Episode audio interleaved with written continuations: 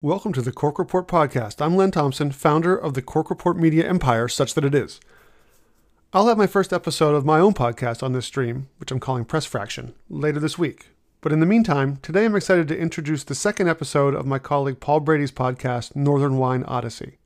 This time out, he talks with our mutual friend Gina Shea about jobs in the wine industry that might not be as obvious as things like winemaker or tasting room manager.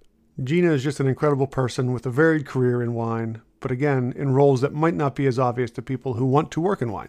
With the COVID 19 pandemic putting a lot of restaurant and even winery employees out of work, I think it's more important than ever to share this sort of information, so let's, uh, let's get to it. This is Paul Brady's Northern Wine Odyssey, Episode 2 with Gina Shea, sponsored by, well, we're not sponsored by anybody. All in due time, though. Enjoy.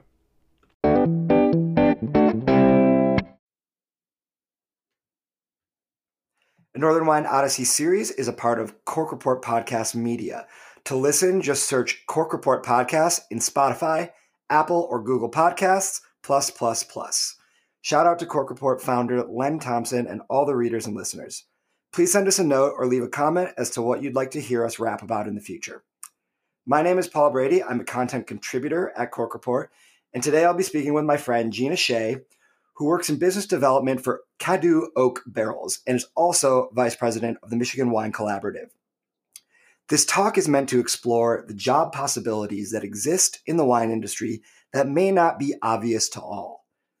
Over the summer, with so many of my restaurant industry peers unfortunately out of work, I began recording Instagram live sessions with those in my network who I found had something to say on the subject of finding work people like Cathy Huyghe, who is the CEO of Enolytics, which analyzes wine industry data, Mary Gorman McAdams, director of the International Wine Center in New York City, Natalie Grindstaff, national beverage director of Tom Colicchio's Crafted Hospitality, and more. And those can be found archived over at the Cork Report or at my personal Instagram feed at Lake Wines Rule.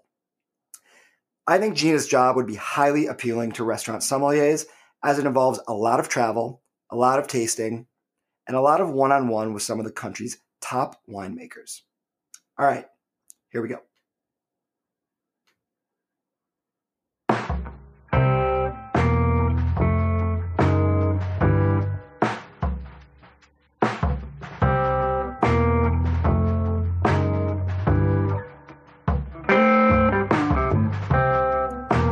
Thank you to guitarist and composer Dave Miller for the opening music. Check him out at davemillerguitar.com or wherever you buy or stream music. Gina Shea, good morning. Hey, Paul, how are you? I'm well. I have to say that I really like this 10 a.m. start time because it's everyone's always like, oh, it's a wine podcast. Let's do it in the evening and we'll have a drink but uh, this is this has just got a different vibe, and I'm digging it over coffee. yeah, definitely. We're we're not tasting anything. Uh, uh, hopefully, hopefully it's better than you know, say Folgers or or some uh, canned coffee. But we're we're it not is. having any no no corks popping over here quite yet. I've got um, coffee from Irving Farm, which is up here in the Hudson Valley, and is pretty well known at like restaurants in New York City too. What is your what is your morning what is your morning beverage? I am I am also drinking a local coffee from uh, the west side of Michigan from Schuil Coffee. All right.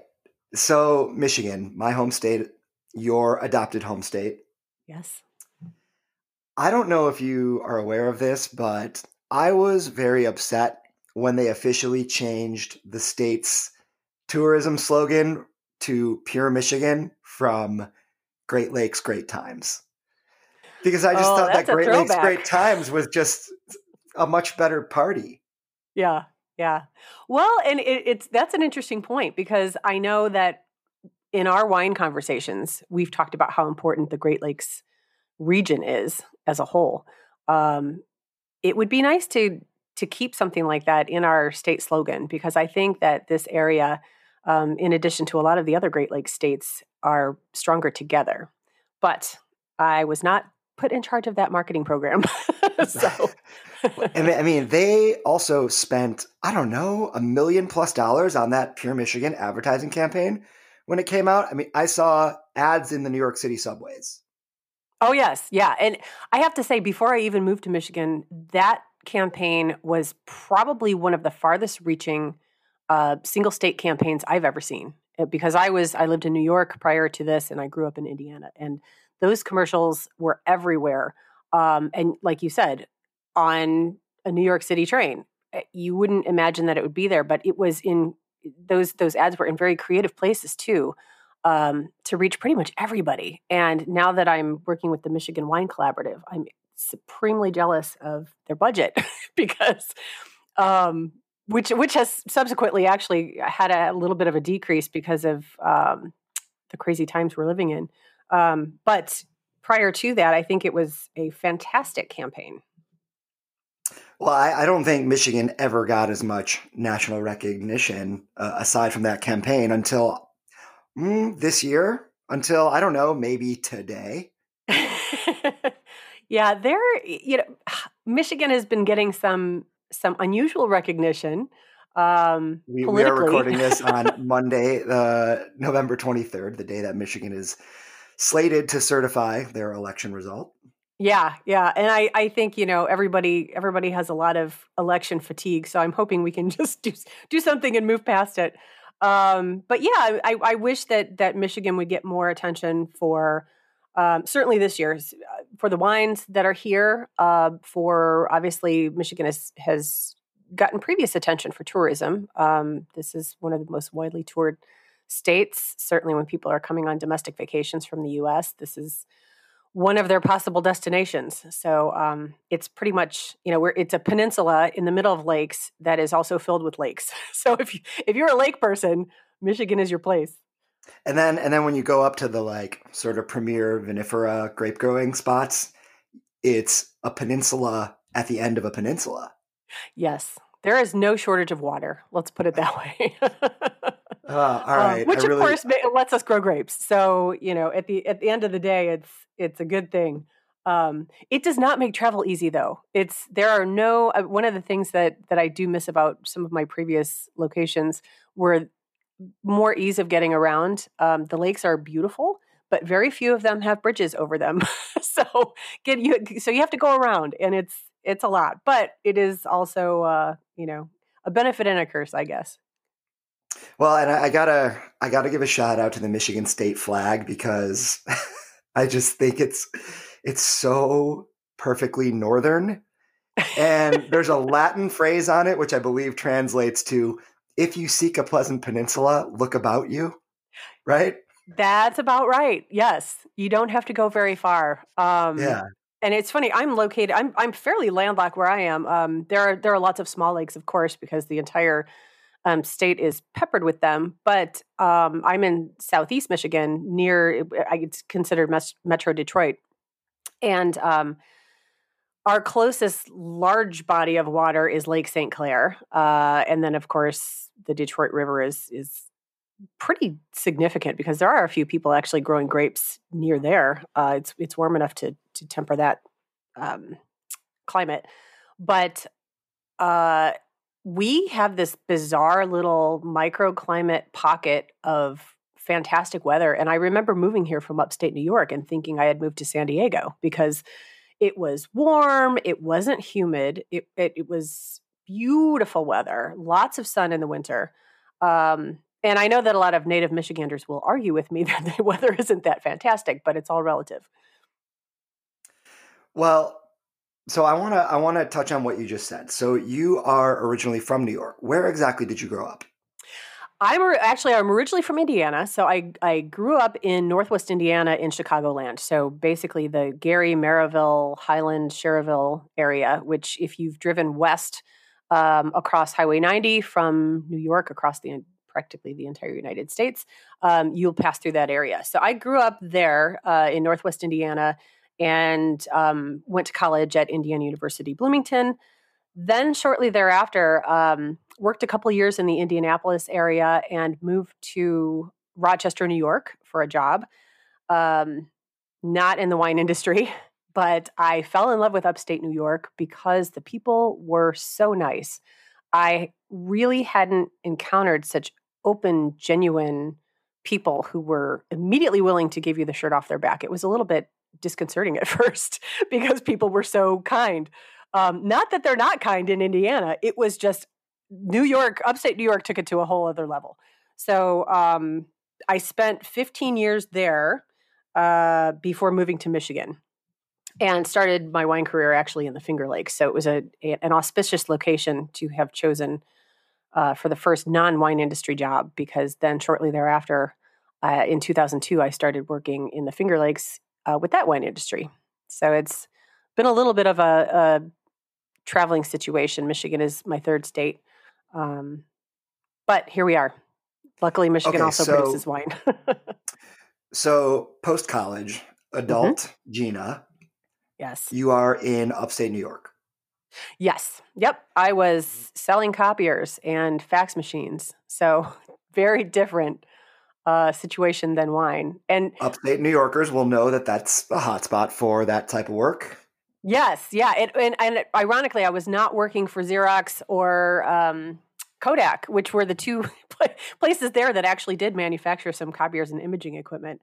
Um, but it is an imaging hotspot. And so it was easy to talk to people about copiers and fax machines because they had grown up with those industries there. So then, did wine become a hobby prior to a profession? Not really. I mean, I drank wine. I my my first favorite wine was Seasons in the blue bottle from Bully Hill. so, as a young adult in Rochester, New York, whenever I found that at the grocery store or liquor store, I was like, "Woohoo! My favorite! Here it is!" And um, so that was pretty much it. I had I had consumed a few um, Australian wines. I remember, you know, kind of shopping in the six to eight dollar range, and would leave with um, Rosemount Shiraz and some seasons from Bully Hill, and I was all set. So that was kind of my exposure to wine at that point. Um, I did know about the Finger Lakes wine industry. I had gone on several wine tours, um, but I hadn't attempted to study wine at all before I got a call from a headhunter. So, so when was that? When were you first checking out the Finger Lakes on what, whether it was on your own or some sort of guided tour? It was about 2000, I would say, um, 1999, 2000, where I had just. What, what was the region like then? Oh my gosh. It was nothing like it is now. I mean, it's still very, it still has that quaint feel now, but um, so many of the regional epicenters were not developed. For example, Geneva. Um, Geneva now is this itty bitty micro metropolis um, in the Finger Lakes, but it has such wonderful culture and, and restaurants. And back in 2000, um, and especially I remember starting starting my wine career in 2002, there was there were very few places to eat and very few places to make a pit stop. it was really um, very, very even more rural than it is now. So um, things have changed quite a bit. And I would say, I think at the time, oh my gosh, maybe there were 75 wineries. I'd have to go back and look, but there were many fewer than there are today. Yeah, I mean, if you are driving the length of Seneca Lake on the west side, not once upon a time, but not that long ago, make sure you got a full tank of gas and don't think you're stopping for a coffee. And it's a longer yeah. drive than you than you remember. Yes, it becomes it becomes. It's always long. like, oh, I'm just gonna you get zip right down to Watkins. I'll be there in like 15 minutes now. yeah, it, and that's the thing is you have to ugh, budgeting the time. Talking about lakes that don't have bridges over over the center of them. Um, when I first started working in the Finger Lakes, I wished every day that there were a bridge across Seneca Lake and Cayuga Lake. Um, it would have made certain trips much more um, palatable, just because a lot of time and territory management goes into it. But um, it's actually now with the way the lakes are are situated and the number of wineries that are on each of the Finger Lakes. Um, there are it, it's very easy for me when people say i want to do a wine tour this is how much time i have to tell them okay just do the west side of seneca lake today believe me you'll have plenty of places to visit they will be awesome um, it, there is something for everybody right on that route etc. Or I could pick another side of a lake. Um, it, it's now that it has has built up to something that doesn't take driving 300 miles in a day. Um, I think it's it's much more user friendly. Well, and you know, we just run late to everything nowadays in, the, in, the, Finger Lakes. It's commonly accepted. It, yeah, people understand. I mean, if it's not the weather, it's just the the sheer geography of it. Mm-hmm. Okay, so that's a really interesting time to start hanging out there. So you you mentioned that your job is basically what got you into wine on a professional level. So you you began in the industry without really having um, any sort of semi-serious interest in wine yet. So how did the your your approach to tasting and understanding wine coincide with with the beginning of, of this new profession? Oh my gosh, it was completely learning from winemakers because I was working for a California company and I had had a little bit of training. I uh, was the initial job was selling corks, uh, capsules, screw caps, and other packaging, and therefore, um, at that time, a lot of companies had not really even considered "quote unquote" the East Coast as a viable wine region um, in order to, to to have a local rep or to spend their time there. Most of the time, those com- companies that were almost all based in California, some in France and, and other places in Europe, would not really uh, spend the time and money to have a have feet on the ground. They would come once a year or not even, and just handle everything by phone. So to have someone locally uh, living locally and um, experiencing the wine industry every day was something new for me and for the region. But um, I trained two months in California and learned a little bit from my colleagues there about wine tasting and what was um, expected. And I remember going through training on how to open wine bottles because they had had people who really didn't have wine experience before try to be in front of a customer and not be able to open a wine bottle. So some of my I, I trained for three months and my practice was, you know, opening bottles, being on a bottling line, working in packaging of the of the packaging materials um, in our warehouse. So I got a, a good sense of I guess I, I my I jumped in with with both feet.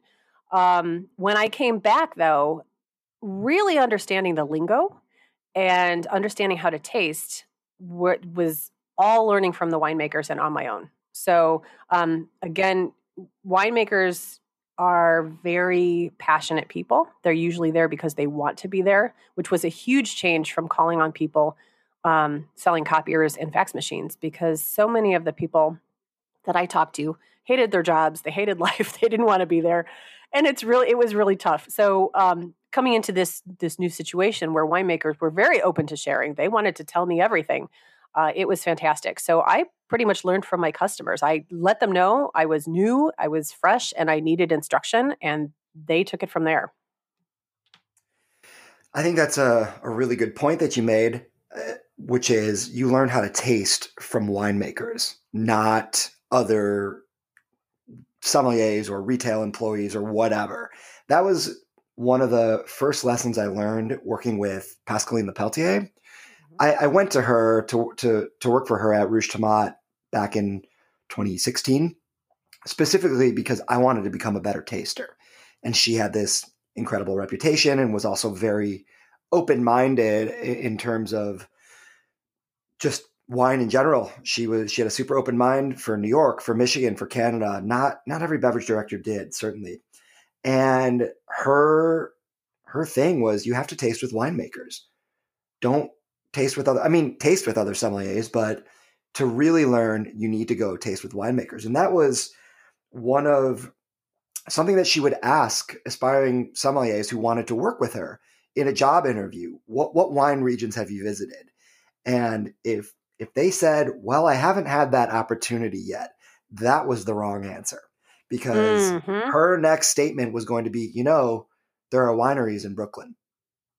Yeah, exactly. You can, They're you everywhere. can go to Red Hook. There's no you can go now. to Brooklyn Winery.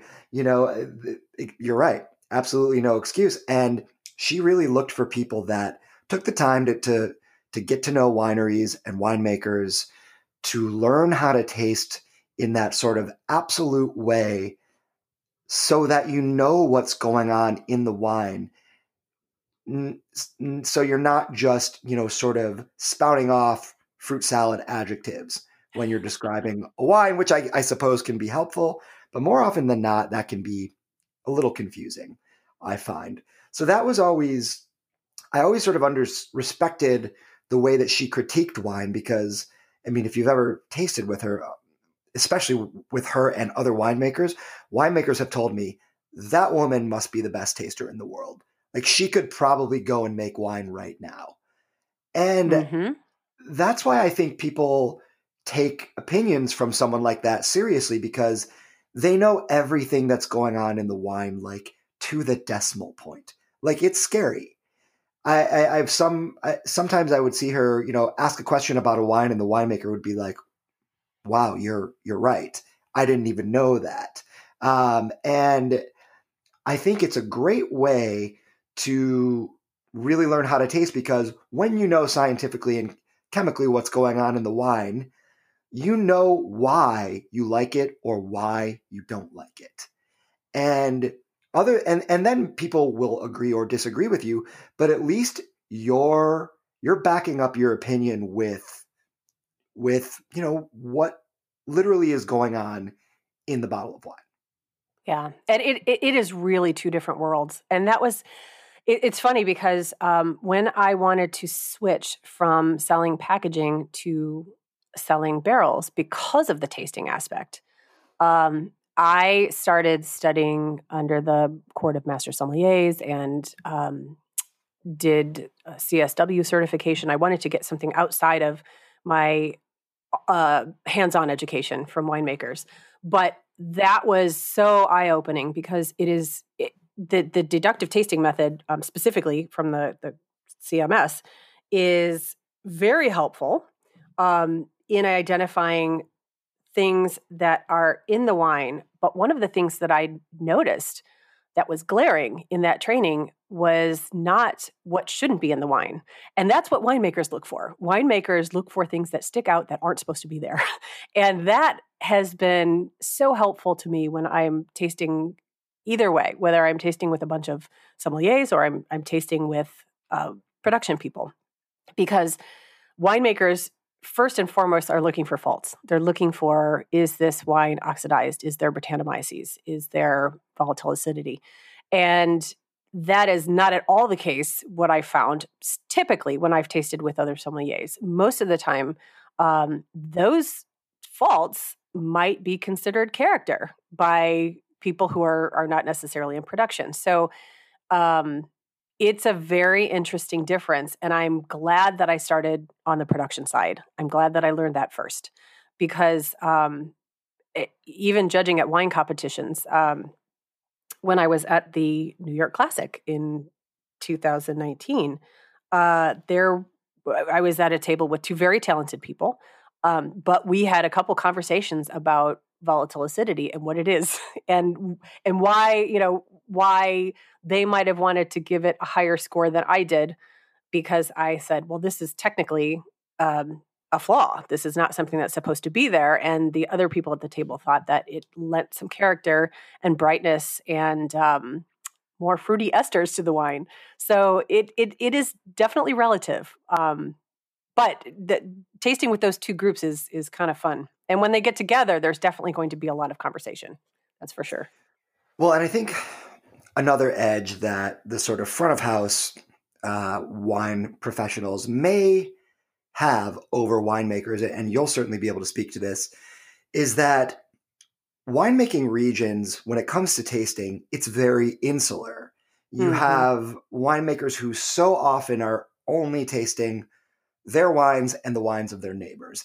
And I've come to learn that that is something that is not at all unique to to New York, but that happens pretty much everywhere. Is that can, do you agree with that in your experience?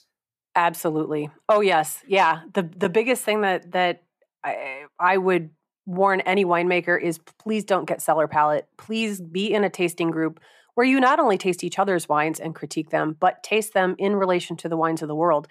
And and sometimes not even in relation to the wines of the world, just for fun. Uh, you know, it, having um, a palette that is not geared just toward uh, one region is beneficial for everybody because then you can tell if you're really making wine that's good because at the end of the day you have to sell it it has to be um, desirable drinkable um, and comparing it only to what's already in your cellar or what is happening in your region is selling yourself short and and not benefiting the consumer either so um, that is probably number one on my list of advice that I would ever give anybody making wine. And so, how did you transition from that first supplier job to oak barrels? Well, the supplier that I was working for built a cooperage. So that helped because I was able to train a little bit and start understanding um, oak flavor and aroma markers, as well as uh, fruit characteristics. So um, it really helped to to kickstart that interest in being able to taste. Now, one of the things that I encountered though was people saying, "Well, you're the cork lady. I, I don't. I'm not going to take barrel advice from you." So that's why I decided on my own to start certifying through third parties because I had what I thought was a pretty good palate, but I also wanted to verify that um, objectively. So um, it, that was the first step, I guess, was to to be in oak, even though it was just a small part of my expected forecast with the company I was working for. Basically, because they didn't really think that there was much of a market in the East Coast for that kind of thing. Um, and that's that's kind of an interesting thing when you work for a West Coast company. So often, especially 20 years ago, they really didn't understand what was happening on the East Coast or nor the potential of of what was going to happen. And so um, having been feet on the ground, I really understood that certainly the wine regions east of uh, Sierra Nevada were were certainly viable and um, decided to to plunge into oak full time. So in 2015, I opened a company called Petrea Plus, which was dedicated specifically to cool climate oak. Because one of the complaints I had when I worked with the other company was that we didn't, it was really geared toward, you know, Lodi Zinfandel. It wasn't, or, or, or Napa Cab. It was not geared toward um, the kind of wines that were being made on the East Coast at the time. So I saw that niche opportunity, started my company, and um, carried products that were geared specifically toward wines that possibly didn't need a lot of oak aromatic character, but were looking possibly for some structure instead. And how to manipulate oak so that it wasn't the first thing that you taste in the glass at all, um, or if there even were any oak characteristics, but that it lent to the development of the and the framing and lifting of the fruit, because that was the strength in the East Coast. So uh, I did that for a while and partnered with Tonnellerie Cadus, which with whom I work now full time, um, and realized that I was spending most of my time selling their barrels because they're fantastic barrels. So I approached them in um, late 2018, early 2019, and said, "Hey." Um, I'm spending 95% of my time on your barrels. Do you want to make this official? so they did. Um, and we have a, a, a, good working philosophy um, the team is fantastic and they're possibly the most customer centric company that I've ever worked with. Uh, I've always had the philosophy of really listening to and responding to my customers and anticipating their needs. Um, it's not rocket science, it, it shouldn't be. Um, and that s- those investments in customer service and the customer experience will yield greater sales down the road. Um, and Cadus also shares that philosophy as well. So um, having that connection is uh, benefits all. It benefits us and, and certainly our customers. I want to go back and touch on something that you mentioned there because I think it's really smart. A number of people that I correspond with throughout this pandemic rightfully talk about what their next job might be. And I hear it phrased such as, Where am I going to work? Where am I going to work? And my thinking has always been not where am I going to work? Where do I want to work? I don't know why, but I never had any restaurant jobs that I, you know, followed a Craigslist link to or Star or anything like that. I always just thought, I really love this place. I want to go and work there. So whatever, even if they didn't have a job at the time, I would just try to get in touch with somebody on the inside to sort of express interest, and then when the time would come, maybe I'd uh, maybe I'd be able to pounce on that opportunity. And what you mentioned there was sort of exactly that. You were doing some essentially like freelance work with one company in particular, and then you sort of created your own job by calling them up and saying, "Hey, let's do this." And I just think that that is a great example of thinking hard about what you want to do where you want to work because it makes sense. And then you went after it. Could you talk a little bit about that process?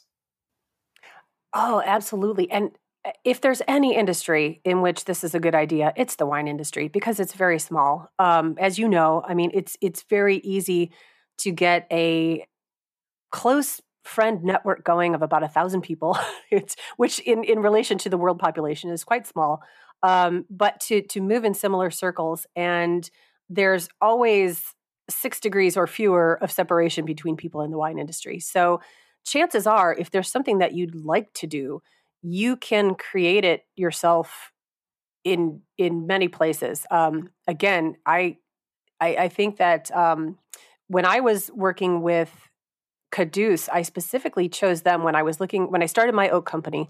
I was looking specifically for suppliers that made oak uh, products, barrels and or alter, uh, alternatives uh, that go into the barrel or go into tanks and and lend some of, somewhat of an oak character to wines. Um, that would complement what I wanted to accomplish, which was working with specifically wines outside of California, Oregon, and Washington at that time. And um, so Cadus was on the short list, and I actually knew one of their salespeople from my previous company. He had moved around a little bit in the oak world, and I called him. He had called me a few years ago asking if I were interested in working with him at a different company. And I said, no, no, no everything's great. Um, not ready for any moves yet. And then when I started my company, and I knew the kind of barrels that he was selling, I contacted him and said, "Hey, you still looking for someone on the East Coast?" And he said, "I don't know. I this is uh, he was with a new company, of course, but he said, um, I know your experience. I know that you have relationships with hundreds of customers in that area, and so you could certainly hit the ground running with some relationships." And that's how it came to be. So I we we started off with a um, a diet contract, I would say, like a, a, little deal memo, basically saying, here's what we think you can sell. Here's what you've committed to thinking you can sell. Let's give it a shot. And nobody really had anything to lose at that point. And um, I think that was obviously a big part of it. Um, if you can establish a relationship with an organization and demonstrate that you can already do the job that you're trying to create for yourself, it's kind of a no-brainer because they don't really have to have a huge investment. Um, and so when I I talk to people about sales specifically, if there's a product that interests them, um, they can try it on a commission basis. Just saying, "Hey, there's no additional investment on your part. Let me go and see what I can do." And if I can build a following and build relationships with people and there seems to be a good uh, mutually beneficial situation for all of us, then down the road, let's consider other things. But um, at first, it, it doesn't hurt to say, hey, I, I have this in mind. What do you think? Well, and I remember when I first, when we first got to know each other and I started following you on social media, you were traveling quite a bit.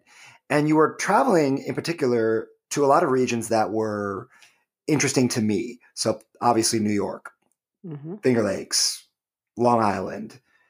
You were in Virginia, Vermont, uh, Ontario, the Niagara Peninsula, places emerging, upcoming regions in places like Ohio. I used to joke that so many of these regions in northeastern North America didn't really get much attention from the wine trade in New York City because what's one of the reasons that that young people get into wine? I I really believe it's because of the, the travel opportunities that it that it offers. And, you know, going to these Rust Belt North American wine regions, not quite as alluring as going to Corsica or Alto Piemonte, um, which and that has changed uh, over the last couple of years. I've noticed um, uh, uh, um, just people singing a much different tune about our beloved uh, northeastern wine regions here. But what are the regions that you are regularly visiting uh, once you started this sort of full time gig for Cadu? Oh my gosh, it, it's it's it's pretty funny because it's such a stark contrast to what's happening now, which is me basically sitting in my basement all day, every day, talking to people on Zoom or on the phone. But usually, what normally occurs is um, I would be traveling every other week, um, so at least two weeks a month, sometimes more, sometimes a little bit less.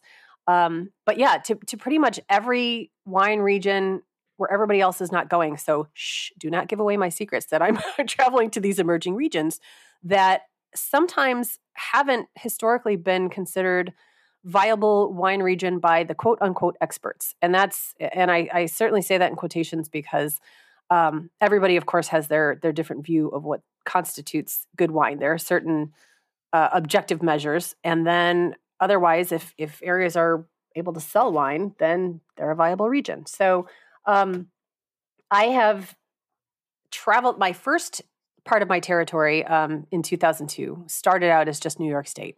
Um, the the company for whom I was working was based in uh, California, and they had pretty much only heard of New York making wine outside of California, and so um, that was where I started with most of my time to be spent in the Finger Lakes, and then maybe once every month or once every two months a visit to Long Island. And as I became more well versed in the East Coast uh, North American industry, I approached my company and said, "Hey, uh, if you guys are willing to put a little bit more in my travel budget, there's wine being made in Ontario and in Virginia." And uh, at the time, I held off on visiting Ontario much because SARS was just happening, so that kind of rings you know rings true in today's climate. So I, I, held off on on spending a lot of time there and started visiting virginia. And of course virginia is is such a, a project unto itself because they're making fantastic wine in many areas of the state. But unless you have like two and a half weeks solid uh, to be on the road visiting uh, wineries you cannot see them all in quick succession so um, because they're scattered all over the place. There are mountains in between, so you have the terrain to deal with. Um, but yeah, so I, I started spending at least uh, a week, a quarter, if not more frequently, in the beginning in Virginia. And then, um, of course, being from the Chicagoland area, I started calling on wineries in Chicagoland. Um, I want to say in about uh, mid 2000s, there were uh, Cooper's Hawk vineyards and wineries started. And they have since become a humongous success that is at, at making at least a half a million cases of wine. But when I started calling on them, they were making about 7,500 cases um, right at first. And I want to say that was in 2007 or so. Um, and so I started calling. I had a reason to go to Indiana, Chicago to see my family and to call on Cooper's Hawk. So I started calling on the wineries in the uh, Midwest in that region, Illinois, Indiana. Um, currently, my territory is everything from uh, everything in North America except Oregon, Washington, California, and Mexico. So I handle all of Canada, uh, including BC, and um, I now handle Washington State. So that's been kind of that has been my biggest uh, learning curve is West Coast wines because for 20 years I've been focusing on the wines of the East Coast, whether they are vinifera wines or hybrid wines or native grape wines, um, because I've had everything from, uh, you know, Cabernet Sauvignon, of course, or Cab Franc to Marquette to um, all the muscadine wines that they're making in in some of the southern states because that's where they grow. So it's it's really I look at my I don't want to say backward, but the way I reverse engineered my wine experience was to learn emerging regions first and then start to figure out where I was in the wine world, um, so that I would. Ha- and again, I, I I am I put the same rule on myself as I would for winemakers, so as not to have a cellar palate or a regional palate, I thought that in addition to um, quantifying the flavors that I was tasting uh, through the CMS training and some of the other uh, deductive tasting methods, was to make sure that I understood the the greater world of wine because I had spent so much time just on the East Coast. So, some great wines have been produced on the East Coast in New York in general f- for a long time. I mean, I one of the coolest things that I've been able to take part in has been tasting library wines and older wines, particularly red wines from from New York, from wineries like, or even um, like traditional method sparkling wines going back to the 80s and 90s from like Dr. Frank, Glenora, uh, Cabernets and Merlots from Long Island, from the Hargraves, from Lenz, from Paumanok, from Wölffer. Stunning wines.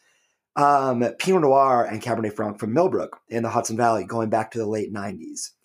So there, there have definitely been some amazing wines and, and this is one of the most fun fun things for me to do is to to go out and search for for these library wines.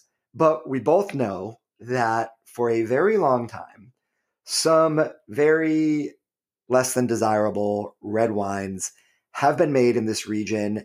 And you might say it was because of underripe fruit and too much oak. Mm-hmm. Where along the way did you start to notice, or I guess I should say when, did viticulture in particular for red wine grapes start to improve and how did oak barrel usage change oh gosh i would say and, and i ask this now because i think we're both probably loving what's going on with red wine in northeastern north america whether it's you know gamay and pinot noir from ontario or michigan or cabernet franc from the Finger Lakes or Merlot from Long Island or Marquette from Vermont or New York or whatever. I mean, there are some delicious, lighter red wines that are the kind of wines that probably you and I like to drink that are that oh, yeah. are going on right now. But it was not always so. Yeah, yeah. You know, Eastern North America is at the top of my list for red wines because they are. They're they're palatable. They're easy to drink with food. You don't need a knife and fork to cut through them. They are um, friendly to sip on their own, and um, just delightful. So yes, uh, I, I, you're right because I remember, um, I remember back in 2000 when I was new to Finger Lakes wine and I was just taking my own little wine tours around the lakes um, with the very few wineries that were there. That the wine was definitely different from what I had tasted compared to like a Rosemount Shiraz, of course. So that was my first introduction really to cool climate wines and to understanding oh this is this is very different um, unfortunately some people's education doesn't get much past that and they they say oh these wines are not like the uh, the big reds that i'm used to having at outback steakhouse so i'm i don't like these these these are not my thing um, so i certainly um, that i would say that the the way those red wines started to change in the way they were made. And and I, I think I should say that they changed to honor what they were. They they tried to stop they they stopped trying to be Napa and they stopped trying to be France. Uh, you know, so they weren't they they they weren't trying to sell themselves as Bordeaux or some other region. And I think that's when things finally um, cemented for them. I think it it finally people finally said, let's stop trying to imitate other regions and play to our strengths. And I'll never forget a conversation that I had with uh, Johannes Reinhardt at one point, and he made it very clear. He said, "I'm don't I'm not going to make anything in imitation of anybody else because it is." Not true to the grape, it's not true to the region, and it results in subpar wines. And I think that was probably in 2004 or 5 and he was right and it was i would say around that time when i started noticing some change in thinking of let's stop trying to imitate other regions by pouring too much oak on these wines um, which just clobbered the fruit. It absolutely clobbered the fruit. And also um, growing varieties that made sense in the climate. So that I, I want to say it's it probably started changing around between 2005 and 2012. I saw some major changes, and thank goodness because every region, as we know, when they and this is why wine regions now are so they're chasing the the perfect grapes to grow because when the grapes grow well then guiding them through the cellar process with minimal intervention, whatever your wine philosophy is, whether it's being a natty winemaker and not interfering at all, or making traditional, um, traditionally processed red wines.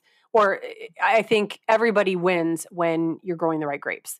And so I would say that that during that time period, about 10, 15 years ago, was when people started to change their philosophy to play to their strengths instead of try to imitate other regions. So I am going to confess that I have very limited experience tasting or drinking wine from Virginia or Maryland. Mm-hmm. I was in DC last year for a conference and I would have to get my notes out. There was um, a really delicious sparkling wine that was made from Muscat from Maryland that I had at a restaurant. And, you know, I can think of a couple of others that have been uh, really pleasant, but overall, I one of the things over the next year I think that I want to do is is try to start tasting more wines from from down there. What can you tell us about how that part of the country has changed over the last let's say 10 years in terms of their viticulture and how they're marketing their wines, how they're getting them out there? Well, I think they've they've also learned the lesson of playing to their strengths because at one point because Oregon was having such success with Pinot Noir and branding that as their state grape. Um, Virginia, which has always had a fairly healthy um, wine association budget, state wine association budget, um, bless them because I, again, with the Michigan Wine Collaborative, I'm, I'm envious of, of what they can spend. They launched a very extensive marketing campaign um, for Viognier and certainly in in Virginia, they had a similar history to viticulture in New York, in that they grew um, some vinifera grapes, some hybrid grapes, some native grapes, uh, and we're still kind of waiting to figure out which ones were the best and which worked the best with with consumers and wine buyers alike because the wine buyers have to like the wine before they can choose it to put in their their retail or wholesale situation and then get it to the consumers. So um, they initially launched, I want to say, oh gosh, probably about 15 years ago, maybe 12, the Viognier campaign that Viognier was from Virginia and this was their best grape. The thing about Viognier is that most American wine drinkers are not familiar with it. They don't know what it's like. Um, and it's a unique grape. It it kind of reminds me in, of Gewürztraminer in its florality and spiciness. Um, certainly, it's a a heavier, more unctuous grape um, in the glass, but it's one of those things where if consumers are not used to it, it can be a pretty strong introduction into wine. And so, um, after a couple of years, they said, you know, and personally, as a wine drinker from Virginia, two of my favorite wines from that area are Petit Verdot and Petit Manseng. Also, varietal grapes that Americans are not typically used to drinking, but I thought they were so much better than most of the Virginia Viogniers than I that I had had. And so, um, when you start to think about the the types of grapes, the, the breadth of uh, variety that Virginia can foster with their climate, um, they soon learned that Viognier is such an unusual grape that it wasn't an easy sell to consumers. Um, just because they had chosen that as the state grape didn't mean that every winemaker was going to do it well. And so, with those two major realizations, they backed away from that. They just kind of quietly backed away from Virginia and Viognier pairing and started focusing much more on the diversity of what could be produced in Virginia because certainly they can grow. Oh gosh, there's a, a blog that I think clocked 178 varieties, maybe more. Um, and so, because of their warmer weather in the mid Atlantic, being close enough to the, the ocean and in the south, they certainly have disease pressure, but they can also get some ripening that some of the more northerly areas don't see all the time. Um, and so, if people are looking for a ripe, big, beautiful red, they can find it in Virginia. Um, and again, they can find Rieslings in Virginia. They can find, no, certainly they're not known for Rieslings, um, and they can't grow everywhere. But uh, Virginia is just like any other region. They have fantastic winemakers who are pulling ahead and leading the charge. And then they have some places that just rely on foot traffic because they happen to be on a major tourist route or right along a, a, very busy highway, and they don't necessarily have to to change anything with their winemaking to sell their wine. So um, Virginia is definitely one to keep an eye on. There are so many places doing incredible wines, um, but I think again they realized that they couldn't try to imitate another region with their marketing campaign or with their mar- or with their winemaking. And now they're standing firmly on the Virginia as Virginia ground. What is your take on on that? Regions trying to market themselves with a grape that they think has some star power. So, of course, it's worked for the Willamette Valley because Pinot Noir. It's worked for California because Cabernet. Let's talk about Riesling. New York has certainly branded itself a place that that produces world class Riesling, and and that's absolutely true. But Riesling, it's such a tough you know? sell, and it's such a beautiful grape. But yeah, it's a well, and I, I think for any region, so so Riesling in particular is is a tough one because of the the reputation that Riesling's earned with the uh, most of the American public in the 60s and 70s. You know, when I was a baby or not born yet, and you certainly weren't.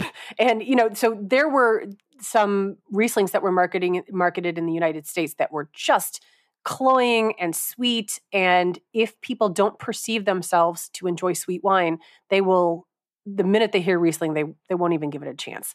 Um, and certainly, uh, one of the most eye opening things for many of my friends and family has been the fact that dry Riesling even exists. That there are Rieslings that are that don't have uh, perceivable residual sugar. So that's been that's always fun, and I'm sure you experience that too when you introduce people to New York wines.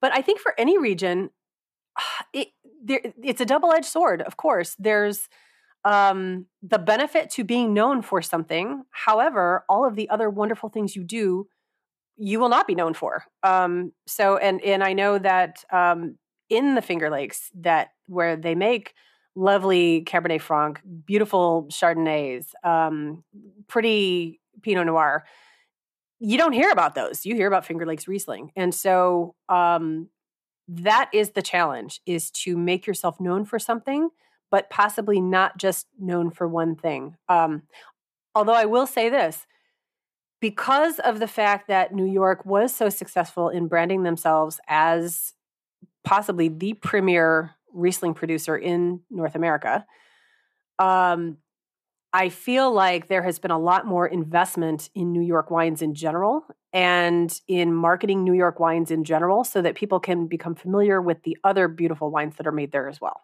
So again, the the Riesling boosted the visibility and now because of that, people are willing to um, give credibility to the other grapes that are grown there. And I think that's what these other regions are striving for is that initial credibility. Because back in the day when I started in the wine industry, um, New York was under the other heading of Wine Spectator. You know, they definitely did not have their own section. So when that happened, I think that was such a breakout moment for all emerging regions throwing their hands in the air and cheering of yay we're not other we we are somebody and um and and we're somebody worth looking at and i think a lot of the other regions are striving for that and new york was just um, on task to do it before some of the others. Do you think that it's possible to market a region with a diversity of grapes as long as the quality is high. Because i in in my experience in marketing uh, when i was working for the wine and grape foundation i had a pretty good time with at least new york city trade sort of hooking them with a non riesling wine. I mean if anybody loves riesling it's sommeliers right? Yeah, they're they're willing to accept some of the you know and some of the weirder grapes because well, they're and new and interesting we, and have we, a story. We know that we know that if anyone loves Riesling, it's sommeliers.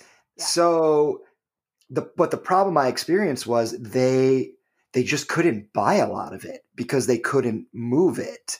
Right. So right. if I could hook them with another grape, whatever Cabernet Franc or Blaufränkisch or a sparkling wine, maybe made from a hybrid grape, something that was like new and exciting, or just a little bit, a little bit more rare, it was much easier for for me to you know get that appointment and get somebody a placement, and then like later I could go back and maybe once they're familiar with this new producer, bring them the Riesling from that producer. So in my experience, it, it this diversity of grapes beyond Riesling was a real asset in, in terms of opening people's eyes to what's going on with um, you know both very established wineries and some of these young and just new and exciting producers who are coming up you're so right because you know we eh, grape growers and winemakers wineries can grow uh, as much as they want of grapes that that grow well in their climate but if they don't have anybody to buy them, that becomes a big problem economically. So you're you're absolutely right. Um, you sometimes have to introduce certain grapes by introducing other grapes first. Um, this reminds me of a, a, situation that we have in Michigan. We currently have about 700 acres planted to Riesling in our vinifera grapes because it grows really well here, and Michigan makes beautiful Rieslings. Um, but when we participated in FLXcursion, in um, 2019, which was a uh, was it and this is forgive me for for forgetting i don't know if it was focused specifically on rieslings or cool climate regions but there was a it lot was of riesling. riesling okay i was going to say i think it was but what was fun for us was not only bringing rieslings from michigan to show to the sommeliers the press the consumers everybody who was participating um, the other winemakers, but also some of the other things we did in Michigan. And so we brought a few Rieslings, but uh, that that satisfied that particular uh, criterion. But then we brought uh, Blaufränkisch, Gamay, Marquette, uh, Pinot Blanc, which before I moved to Michigan, I thought was possibly one of the most boring grapes on the planet. And Michigan does beautiful Pinot Blanc. Love it. And, you know, so it, one so and that's what the sommeliers went crazy for. They went crazy for the for the the Gamay, the Michigan Gamay. Um, I don't know if we we and some of the Marquette. They brought we brought some Marquette rosé, and that's what they were were like. Wow, we didn't know Michigan did these things, and so I think you know again having that exposure with one particular grape is great but like you said, that's not always going to sell a huge quantity of wine to the general public. Um, so introducing people to to the other varieties that are produced there and I is is is very important. And and that's what I think a lot of cool climate regions have going for them really is that they can do so many things that hitching their, you know, horse to just one wagon seems like it's eh, counterproductive. Um, Virginia again has has capitalized on that and has said we're going to do these. They did some fantastic video uh, marketing on the um, diversity of the grapes that they grow there, and I think that's much better. Um, so now the onus on is on the winemaker to not just say, okay, well this is our grape, now I have to grow it. Oh, great, and, and now I have to make it. Um, they can choose to make what grows well at their site, what uh, what what they're happy making, um, and that's likely, in my opinion, to yield better wine than kind of typecasting everybody in your your entire region to one grape. Um, it can be a benefit for that initial get to know you, period. But um, really, I think the best way for any region to to gain notoriety is to make excellent wine, to take what grows well there and make the best wine that they possibly can with it. What can you say in terms of ha- the kind of skill set that one needs for your job? Oh my goodness. Just uh to roll with the punches. because when you're traveling every every 2 weeks, you're going to get hung up in airports and snowed in places and um you know, I, I, I think being flexible is probably the the best thing because obviously uh, you you have to be flexible and have an open mind when you're tasting wine with customers. I mean, as a, a barrel salesperson specifically, my job is to go from cellar to cellar, tasting wine all day long with people and helping evaluate. Um, so going into each situation with an open mind is imperative because you need to be not only open, uh, have an open palate for um, what that particular winery is making. Um, you have to have an open mind of uh, envisioning what you foresee for their direction. That's the other thing too is um, tasting what's currently there and then imagining the possibilities that jive with what they tell you because sometimes a winemaker will tell you that they like a certain barrel or a certain barrel style and then in the tasting they will pick exactly the opposite kind of barrel that they talked about liking. And so that's why it's so important to taste in person with people to make sure that you are on the same page with what they like and what they foresee for the winery. And then also to give some gentle advice sometimes to say, you know, as a wine drinker, I really like this and this is why. And have you considered doing that in your cellar? Um, because there are a lot of winemakers. I was with a, a, very prominent winemaker on Long Island at one point, and I said, "Well, what what do you like about your current barrels?" And he sat there. He started talking, and then he stopped, and he said, "You know, I really don't know, and I really should taste through them more often with someone." Um, because we do all this tasting for fruit character, but we don't necessarily know exactly what we want from our oak program all the time.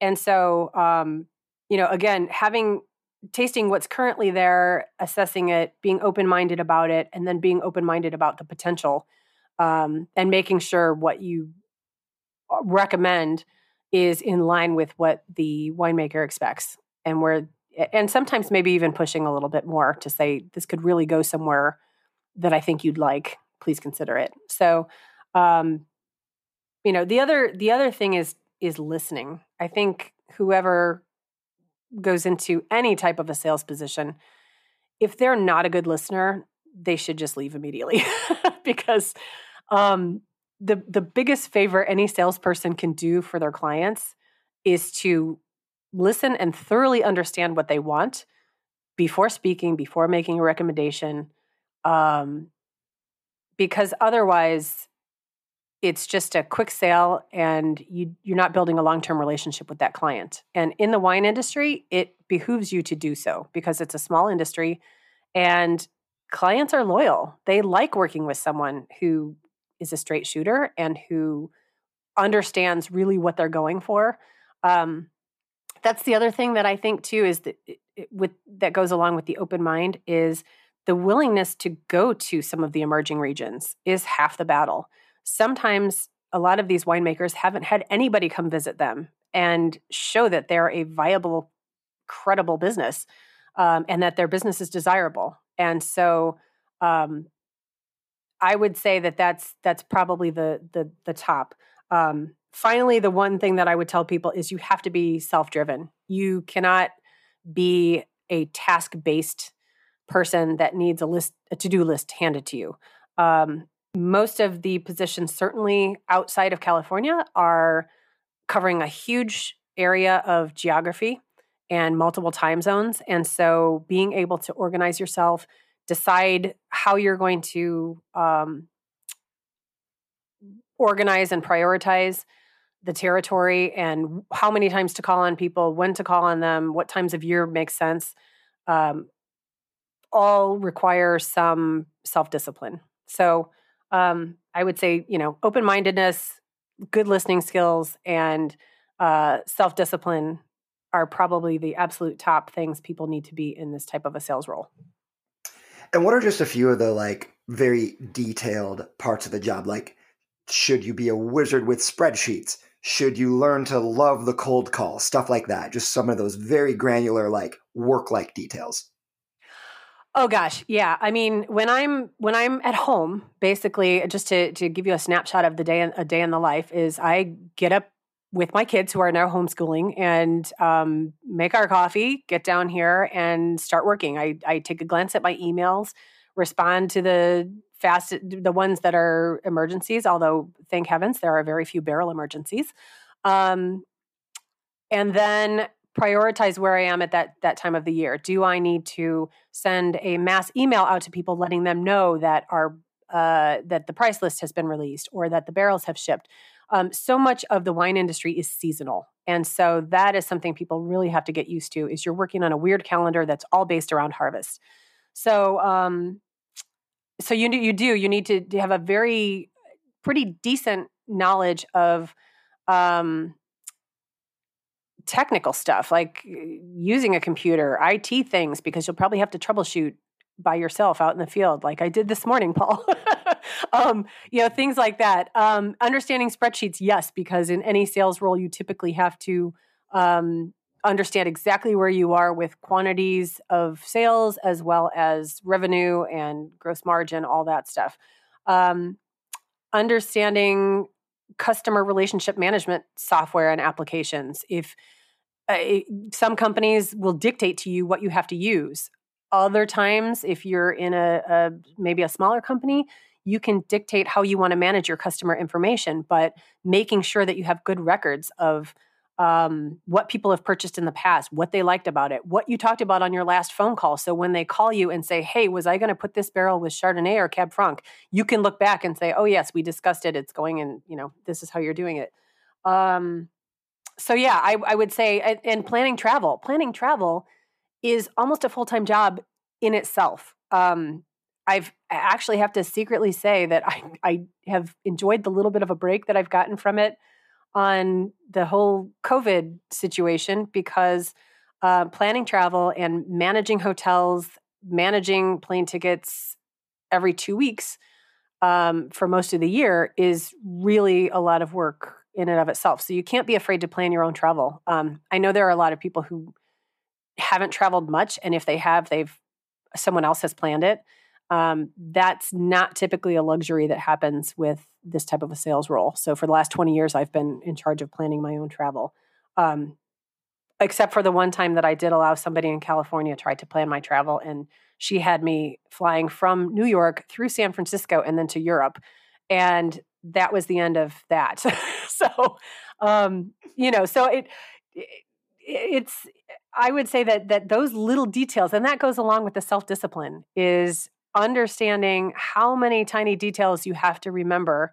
And if you can't remember them, you have to write them down and organize them somehow, um, are very, very important because um, it will lend to your own education of clients and the products that you're talking about, but also um, give you more credibility when you're talking to people. Is that you can remember those those little details and refer back to them. Um, so that every time it's not like a cold call.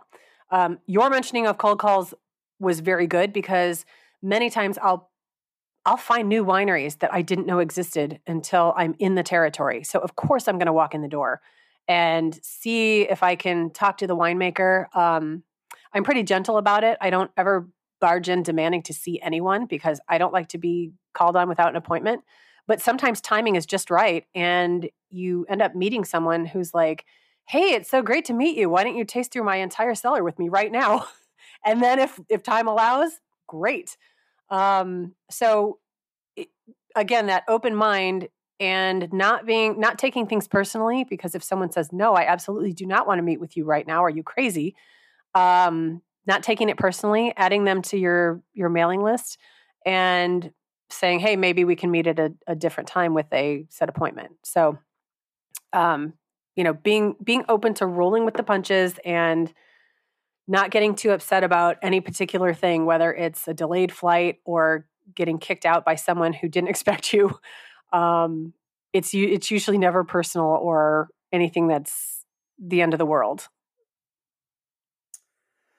Well, Gina, I always look forward to spotting you in the crowd at whatever the thing is. Yeah, well, so, we get back to doing that, right? yeah. So until the next thing, thank you very much for chatting with me today. I, I find your career and, and how you've built it to be inspiring. And I think that any current or aspiring wine ind- industry professional who listens to this uh, will agree. So thank you again. Thank you, Paul. I appreciate it. And um, if anybody listening has any questions about doing anything like this, I am more than happy to answer any questions. Um, and you can find me on social media. I have a website and it's very easy to get in touch. And I'm more than happy to coach anybody who is interested in making this kind of career switch. All right. Well, shout out again to Lenn Thompson, founder of the Cork Report. Also to Dave Miller, composer and guitarist of our intro and outro music. Check him out. Gina, whatever that next thing is, I don't know, but uh, can't come soon enough. My best to your family. Be safe, be happy during the holidays. And I'm sure I'll talk to you soon. Talk to you soon.